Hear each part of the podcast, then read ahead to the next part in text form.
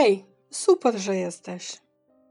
Zanim dziś zacznę, chciałam oczywiście podziękować za wszystkie subskrypcje, łapki w górę, w dół, komentarze, udostępnienia i jakiekolwiek oceny wystawiane na aplikacjach podcastowych.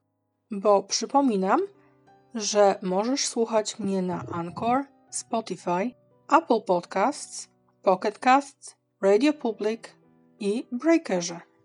Niestety dla osób czekających na Google Podcast mam średnie wieści. Po prostu dalej oczekuję na zatwierdzenie odcinków. A wszystkich chętnych zapraszam też na Instagram pod hasłem Podcast Kryminalny.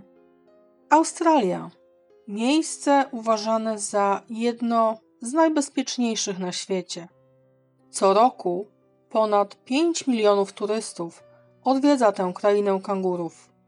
Większość trzyma się znanych miast i utartych szlaków. Ale osoby chcące poznać lepiej naturę Australii wybierają się w inne zakątki, zwykle łapiąc stopa. To te osoby z daleka od rodziny, od przyjaciół, od kogoś, kto zainteresuje się ich zniknięciem, były celem Iwana, celem idealnym. I pewnie uszłoby mu na sucho mordowanie młodych turystów, gdyby bardziej przemyślanie wybierał miejscówki porzucenia zwłok.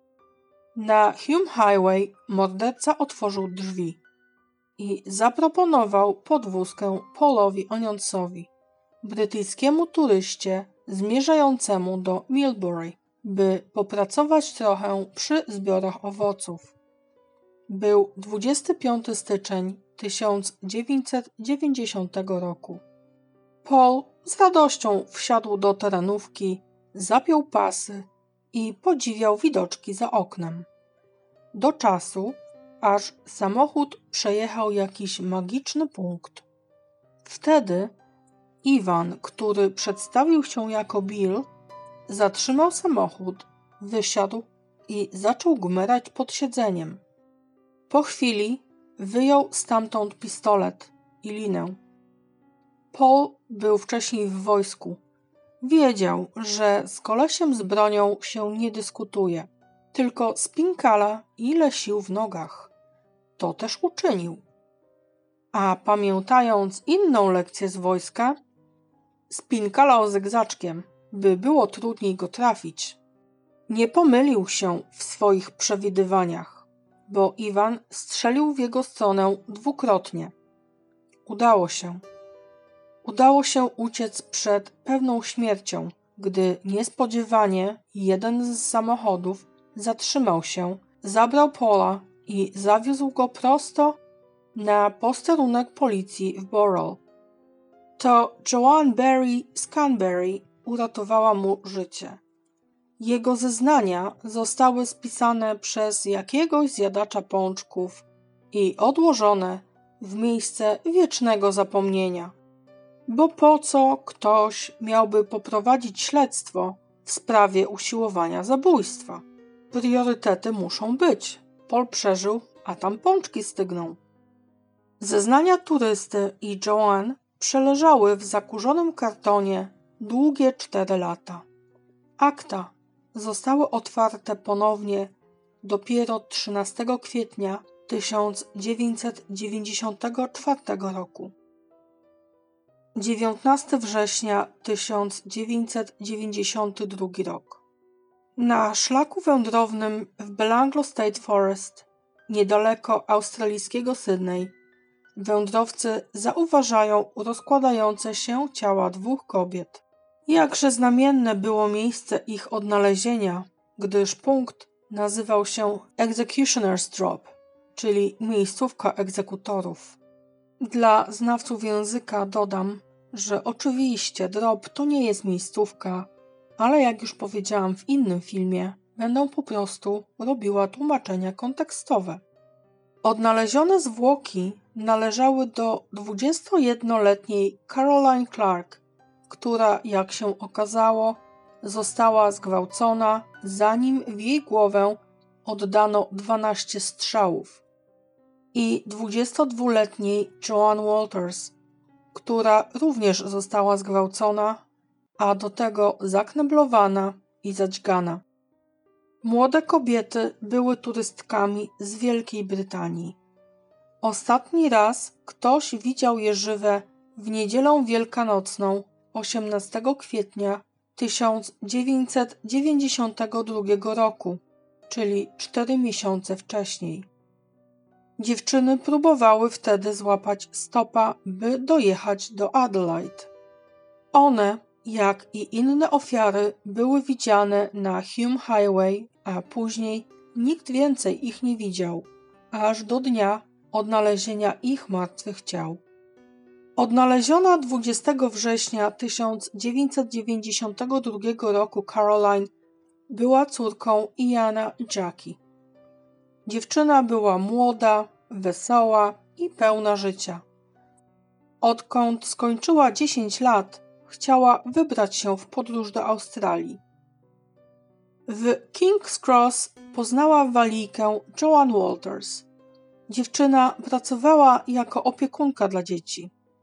Dziewczyny zdecydowały, że pojadą w rejony znane z sadów i plantacji owoców i tam przez chwilę popracują. Caroline miała zakaz łapania stopa samej, ale teraz była przecież z towarzyszką podróży. 6 tygodni później rodzice dziewczyny zaczęli się martwić.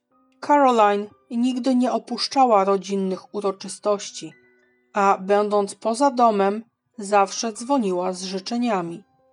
Nie tym razem. Gdy Emma, starsza siostra dziewczyny, powiedziała rodzicom, że nie otrzymała życzeń, ci wiedzieli, że coś jest nie tak. Nie tracili ani chwili.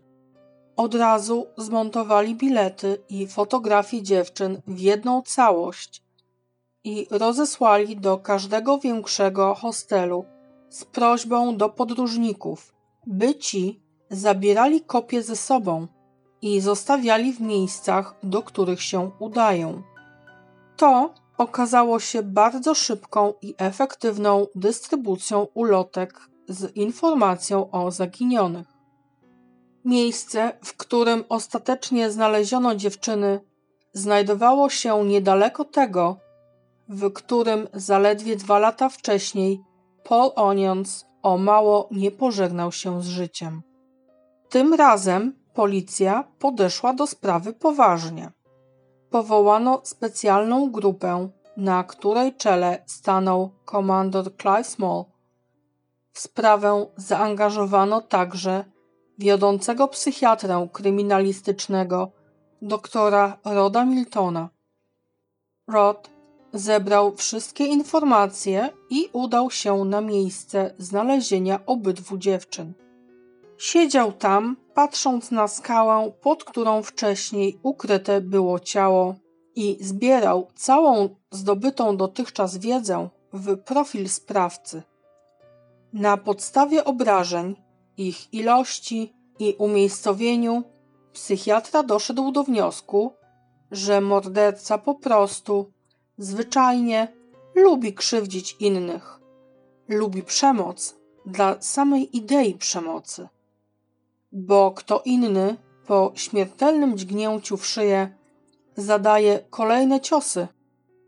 Przecież ofiara już i tak nie żyła. Ubrania Joanne były rozrzucone obok ciała. Rod twierdził, że zwyrodnialec celowo ułożył martwą Joanne w taki, a nie inny sposób i zostawił jej ubrania w pobliżu, by upokorzyć ją w sensie seksualnym. Leżała twarzą w dół. W sumie morderca zadał jej 14 ciosów nożem. 4 razy w klatkę piersiową, raz w szyję i 9 razy w plecy. Znaleziono ją 19 września 1992 roku. Ciało Caroline leżało zaledwie 50 metrów dalej. Była ułożona na brzuchu. Jedna z jej rąk była wyciągnięta i podłożona pod głowę, w którą oddano kilka strzałów. Mało tego, z raportu koronera wynika, że rany wlotowe na głowie znajdowały się w różnych miejscach. To znaczy, że morderca strzelał, podchodził, odwracał jej głowę i znowu strzelał. Dziewczyna w międzyczasie była związana. Świadczyła o tym leżąca obok ciała lina. Resztę tej liny wraz ze śladami krwi znaleziono później w domu oprawcy, schowaną w podszewkę na poduszkę. Badania krwi potwierdziły, że należała do Caroline. Wnioski w profilu mówiły o dwóch sprawcach, z których jeden był bardziej dominujący, a drugi bardziej spontaniczny. Jednak głównymi cechami były miłość do broni i przemocy, nienawiść do kobiet, miłość do władzy i siły, ale pogarda dla autorytetów. Był bardzo dobrym pracownikiem. Znał doskonale okolice i przyrodę. Miał doskonałe rozeznanie w okolicach Liverpoolu, ponieważ to stamtąd zabierał swoje ofiary. Najprawdopodobniej mieszkał też w okolicy. Clive Small zaczął metodycznie przeczesywać akta przestępców, szukając charakterystyk wymienionych przez Roda Miltona. Ktoś zwrócił uwagę Clive'a na to, by przyjrzał się całej rodzinie Milat. 30 grudnia 1989 roku James Gibson i Deborah Everest zdecydowali się wybrać do oddalonego o 300 mil od Sydney Albury. Para młodych Australijczyków pochodząca z Frankston opuściła Surrey Hills. To tam byli widziani po raz ostatni. Gdy zostali odnalezieni w 1993, z ich ciał pozostały jedynie szkielety. Tak jak i poprzednio, na ofiary natknął się lokalny wędrowiec. Poszedł poszukać trochę drewna na opał. James i Deborah zginęli od wielu ran kłutych, a ich ciała zostały przykryte haszczami. Byli porzuceni w odległym i odludnym zakątku lasu. Policja była zaskoczona tym odkryciem, ponieważ aparat i plecak Jamesa znaleziono wcześniej 120 km na północ od szczątków w Galston Gorge. Aparat odnaleziono 31 grudnia 1989 roku, a plecak 13 marca 1990. Szkielet Jamesa był zwinięty w pozycję płodową i ukazywał ślady po 8 dźgnięciach nożem. Jedno z cięć przechodziło w górnej części kręgosłupa mężczyzny, co zapewne przecięło rdzeń kręgowy i spowodowało paraliż. Kolejne ciosy zadane były w okolicy serca i płuc. Szczątki Debry ukazały, że ona była brutalnie pobita. Jej czaszka miała pęknięcia w 2 miejscach. Żuchwa została złamana, a na czole widniały ślady po nożu. Dodatkowo oprawca zadał jej jeszcze cios nożem w plecy. Policja szybko doszła do wniosku, że sposób, w jaki ofiary zostały zamordowane, jest im znajomy. W okolicy hasał słodko seryjny morderca. Od razu zebrano największą grupę policjantów w historii poszukiwań w Australii. Tym razem prowadzący sprawę Clive był zdeterminowany, by przeszukać każdą dziurę i każdy zakamarek. Jedynymi ograniczeniami dla grupy poszukiwaczy stały się bariery naturalne, takie jak na przykład wspomniany wcześniej Galston Gorge, kilkusetmetrowy wąwóz. W efekcie ponad 300 policjantów przeszukało 78 km dróg pożarowych i terenu wokół nich w lesie stanowym Belanglo, W przeciągu miesiąca znaleziono kolejne 3 ciała. Z każdym kolejnym rozległość obrażeń i przemocy była zwiększana. Poza dźganiem, strzałami, wiązaniem i gwałtami, jedna z ofiar miała obciętą głowę. Niedaleko odnajdywanych zwłok policja znajdowała ślady obozowisk z resztkami ogniska. Znaczyło to, że sprawca spędzał na miejscach coraz więcej czasu, zarówno przed, jak i po morderstwach. 20 styczeń 1991 rok. Zaginęła turystka z Niemiec, Simone Schmidl. Simone wyjechała z Sydney, by udać się do Melbourne. To tutaj miała spotkać się z matką. Jej szczątki odnaleziono 1 listopada 1993 roku. Obok szkieletu Simone znaleziono ubrania. Nie należało jednak do niej, a do Ani, o której zaraz wspomnę. Jej kości nosiły ślady po nożu. 2 ślady przecinały jej kręgosłup, a kolejne 6 śladów znajdowało się na żebrach i w okolicy serca i płuc. 20 grudnia 1991 rok. Gabor Neugebauer i Anja Habshit. Kolejna para turystów z Niemiec opuściła King's Cross, by udać się na wyprawę do Darwin. W innych źródłach znalazłam datę 26 grudnia, czyli niemal tydzień później, podaję więc obydwie. Ich kości także zostały odkryte 4 listopada 1993 roku blisko szlaku ogniowego. Byli zakopani w płytkich grobach 50 metrów od siebie. Ania została pozbawiona głowy, a jej czaszka nigdy nie została odnaleziona. Gabor otrzymał 6 strzałów w głowę.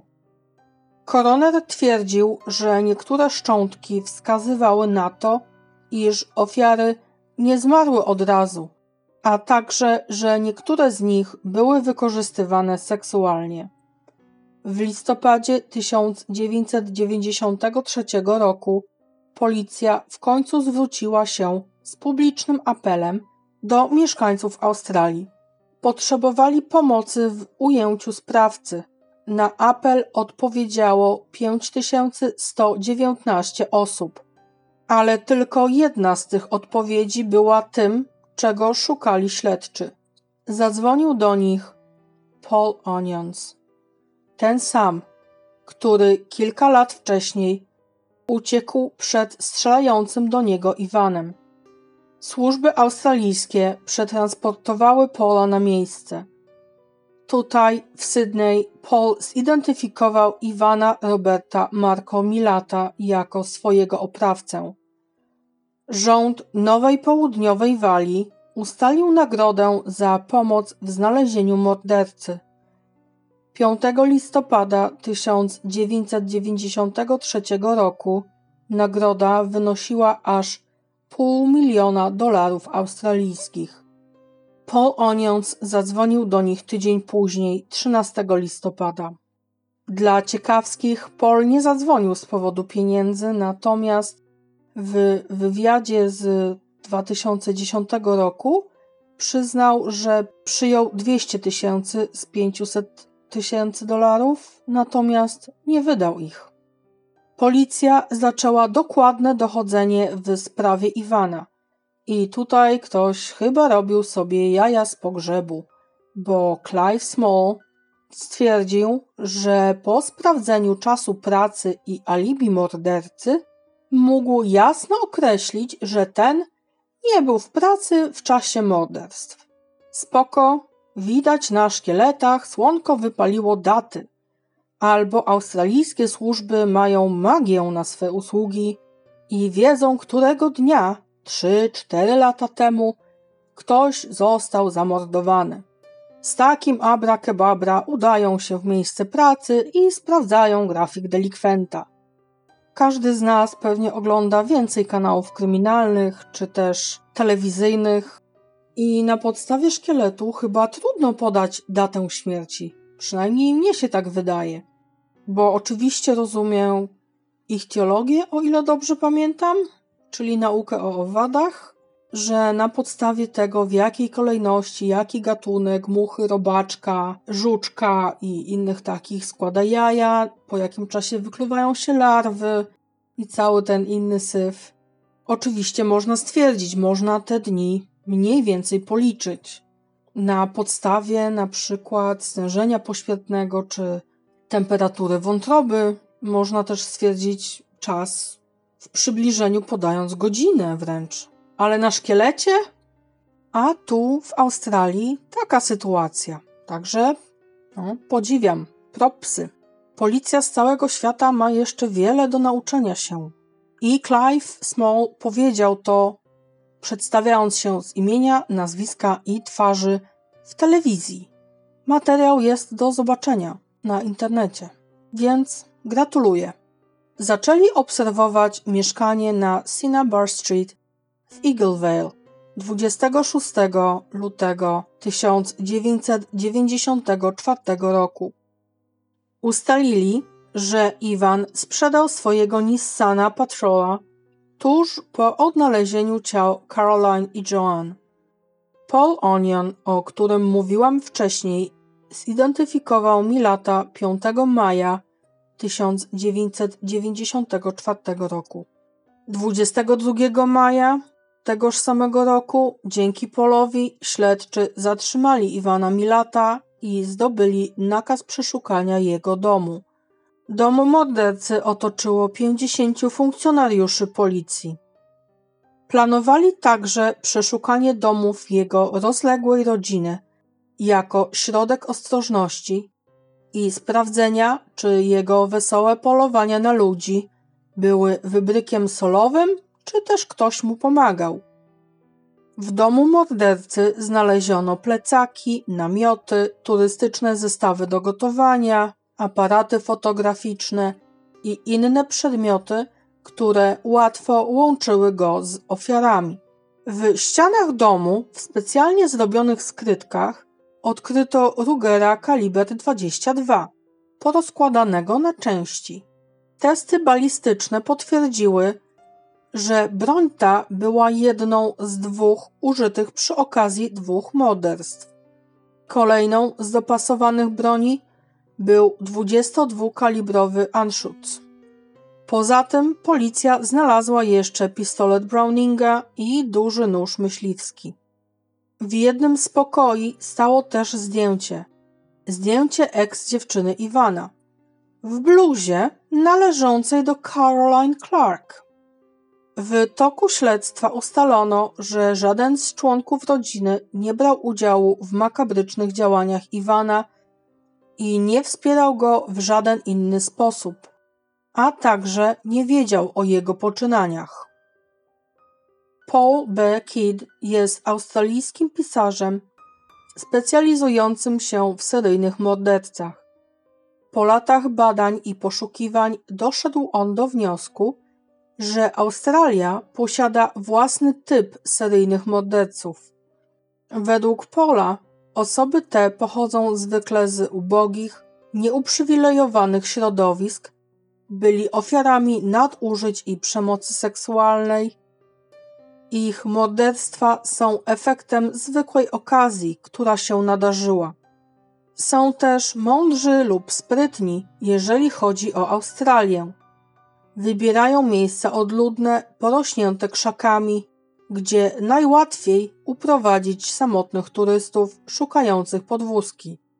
Ponieważ morderca zna okolicę, zabiera niczego nieświadome ofiary w miejsca zupełnie odizolowane, gdzie nikt nie będzie słyszał ich krzyków i gdzie nikt nigdy nie będzie ich szukał.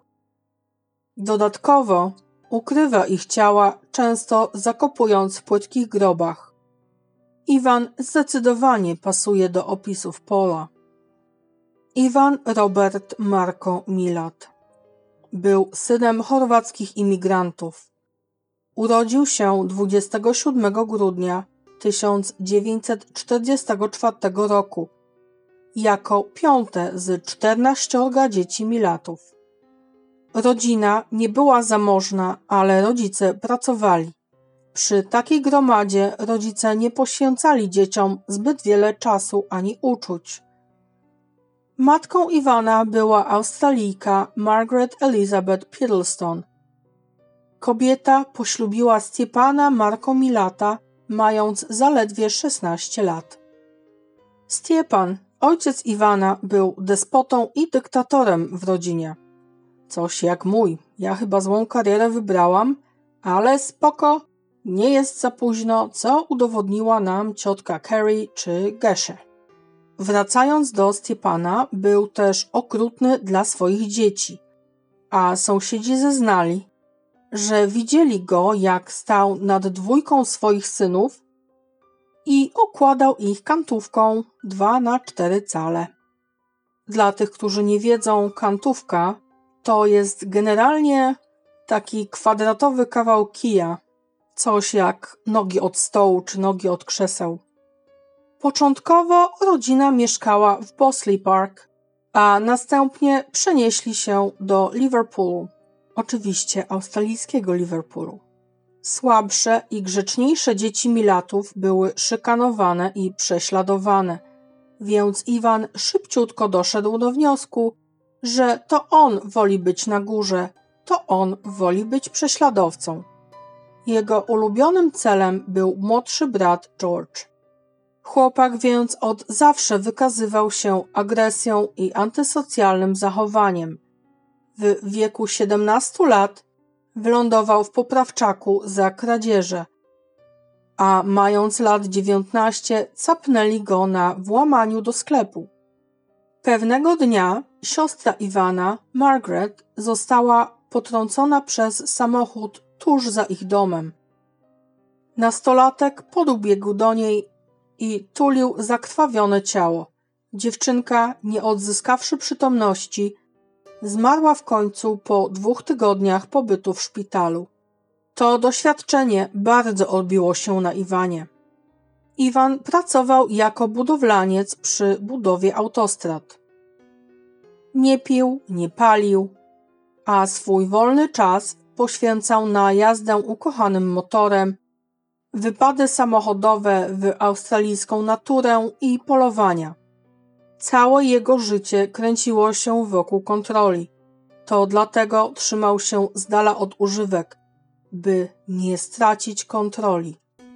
Jego ubrania były zawsze dokładnie wyprasowane, buty wypastowane, a ogród i dom bez skazy. To sprawiało, że Peter Cantarella, jego były szef, bardzo dobrze wypowiadał się o jego pracy. Do czasu, aż Iwan pożyczył od niego pieniądze i nie zamierzał ich spłacić ani odpracować. Doszło do tego, że banda Milatów zaczęła prześladować Petera i jego rodzinę. Iwan i Michael często rezydowali w więzieniu Long Beagle, choć Billy, Boris czy Wally też nigdy nie byli świętoszkami. Jeśli cię to teraz zastanawia, to z 14 dzieci 10 to byli chłopcy. Kryminalna kariera Iwana zaczęła się na dobre. Początkowo odsiadywał krótkie wyroki za drobne kradzieże związane z samochodami. Zdarzyło mu się też włamać do baraków wojskowych, skąd wraz z kumplem ukradł sejf. Generalnie lata 60. mężczyzna spędził na odsiadkach. W 1964 roku dostał 18 miesięcy za włamanie i wtargnięcie. Ledwie miesiąc po wyjściu złapano go w kradzionym samochodzie, za co dostał kolejne 2 lata, ale tym razem ciężkich robót. We wrześniu 1967 dostał następny wyrok, tym razem 3 lata, też za kradzieże. Około 1972 roku Iwan upozorował samobójstwo. i uciekł na rok do Nowej Zelandii. Po kradzieżach przyszedł czas na gwałty, które rozpoczął od uprowadzenia 2 autostopowiczek. Dziewczynom udało się przegadać go do tego stopnia, że zgodził się ich nie zabijać, jeżeli jedna z nich odbędzie z nim stosunek. Bardzo honorowo słowa dotrzymał i dziewczyny uszły z życiem, a on został złapany i oskarżony. Z jakiegoś powodu jednak uprowadzone autostopowiczki zmieniły zeznania, a Iwana wypuszczono. Może gdyby wtedy trzymały się pierwotnych zeznań, życie 7 kolejnych ofiar zostałoby oszczędzone. Są one jedynymi ofiarami mordercy, które uszły z życiem w taki sposób, że Iwan po prostu je wypuścił. W innych źródłach znalazłam informację, że z tarapatów pomógł mu wyjść John Marston, adwokat rodziny, i zarzuty wobec niego zostały wycofane w 1975 roku. W 1975 Iwan poznał swoją przyszłą żonę Karen. Dziewczyna była nieletnia i niemal połowę młodsza od niego. Miała zaledwie 17 lat i była w 2 miesiącu ciąży z kuzynem Iwana. Tatuś dzieciaka się ulotnił, a ona potrzebowała kogoś, kto zaopiekuje się i nią, i dzieckiem. I dlatego, jeżeli słuchają mnie młodsze osoby, a wiem, że słuchają, to apeluję, żebyście się zabezpieczali. Głowę należy mieć na karku, a nie na kierownicy, bo zwykle nic dobrego z tego nie wynika. Mówię to jako kobieta, w szczególności do dziewczyn, bo to zwykle my mamy później bardziej przesrane. Jeżeli nie wstydzisz się iść z kimś do łóżka, to tym bardziej nie powinnaś się wstydzić iść do lekarza czy do apteki i dopilnować, żeby twój facet przywdział gumowy kubraczek. Uwierz mi, i tobie, i jemu wyjdzie to na dobre. Okej, kazanie skończone. Wracam do sprawy. Karen zdecydowała się zostać z Iwanem, ale szybko tej decyzji pożałowała. Jego charakter wiecznej kontroli odbijał się na jej osobie. Nie pozwalał wychodzić jej z domu, chyba że wiedział z kim, gdzie, o której i tak dalej. Musiała rozliczać się z każdego wydanego centa, do tego stopnia, że na wszystko musiała przedstawiać mu rachunki. Mężczyzna nie stronił od przemocy. Bił i okładał ją pięściami, gdy nie mógł już kontrolować swoich emocji. Bardziej od traumy fizycznej wykończył ją jednak psychicznie. Karen wytrzymała z tyranem aż 12 lat i dorobiła się z nim córki. Odeszła od niego dopiero w 1987 roku. To odejście wkurzyło Iwana do tego stopnia, że spalił front domu jej rodziców. Rozwód udało się sfinalizować 13 lipca 1989 roku. To dzień jego klęski poprzez totalną utratę kontroli. To bolało go najbardziej. Iwan miał jeszcze jedną miłość – broń. Nie wiem, jak skazaniec może mieć dostęp do broni, nie mówię o broni nielegalnej, rzecz jasna, ale co ja tam wiem. W końcu w życiu się z agresywnym kangurem bić nie musiałam. Swoją kolekcję kochał tak bardzo, że niektóre egzemplarze nosił ze sobą do pracy przy budowie dróg. Jego ówczesny szef, Don Borthwick, wspominał później, że Iwan wolał spędzać czas w swoim pokoju z książkami i bronią niż z kolegami z pracy w barze. A skoro przy barze jestem, to powiem, że zdarzyło mu się wejść do jednego, jak na Dzikim Zachodzie, i walnąć pistoletem w stół. Jak dodam do tego zdjęcie Iwana w kapeluszu i koszuli zapiętej pod szyję z gwiazdką szeryfa, to musiało być wesoło. Iwan Milat otrzymał propozycję ugody 23 maja. Nie zgodził się na nią. 31 maja dorzucono mu oskarżenie siedmiokrotnego morderstwa turystów. Niemal miesiąc później, 23 czerwca, morderca zwolnił prawnika Johna Marstona, a wiele lat później, 18 maja 2005 roku, będąc na łożu śmierci, John Marston wyznał, że w morderstwie brytyjskiej pary turystów Ivanowi pomagała siostra, Shirley Sawyer. Kobieta zmarła 2 lata przed tym wyznaniem. W tamtym czasie dwoje innych z braci Milat, Richard i Walter, zostali oskarżeni w sprawie znalezionej u nich broni, narkotyków i przedmiotów należących do ofiar. Posiedzenie wstępne Iwana rozpoczęło się 24 października 1994 roku i trwało do 12 grudnia tegoż samego roku. W tym czasie przesłuchano ponad 200 świadków. Ostatecznie mężczyznę postanowiono pozostawić w areszcie do czerwca 1995. Mark Tedeschi, oskarżyciel korony, był prokuratorem. To on prowadził sprawę Ivana Milata w Sądzie Najwyższym Nowej Południowej Walii. Proces mężczyzny określony został na największy w historii kraju proces o morderstwa. Rozpoczął się 23 marca 1996 roku. Mężczyzna nie przyznawał się do żadnego z zarzucanych mu czynów, a wchodząc na salę rozpraw był w doskonałym humorze. Śmiał się. Jego obrońcą był Terry Martin. Linia obrony była jednak żałosna, gdyż Terry oskarżał Richarda, brata Iwana, o popełnione zbrodnie. W procesie właściwym zeznawało 145 osób. 18 czerwca zeznawał sam oskarżony. Oczywiście jedynie się pogrążył. Na rozprawach obecni byli rodzice wszystkich zamordowanych osób. Po kolejnym ciężkim dniu przesłuchań, tuż przed 16:00, Mark zapytał o gumowe rękawiczki znalezione podczas przeszukania domu. Iwan bez zastanowienia wypalił: „Nigdy nie nosiłem żadnych” i urwał w pół zdania. Tego dnia rozprawa dobiegła końca zaraz po jego słowach.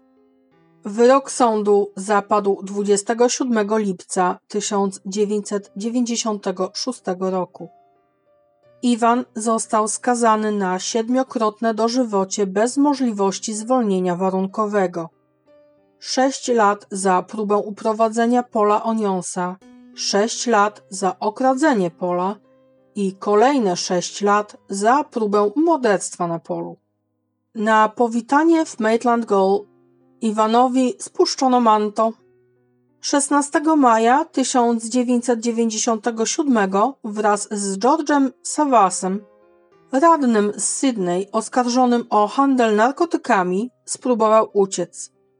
Próba godna Alcatraz zakończyła się powieszeniem George'a w celi, nie w ramach wyroku, i przeprowadzką Iwana do Goulburn Correctional Center, więzienia o maksymalnym rygorze.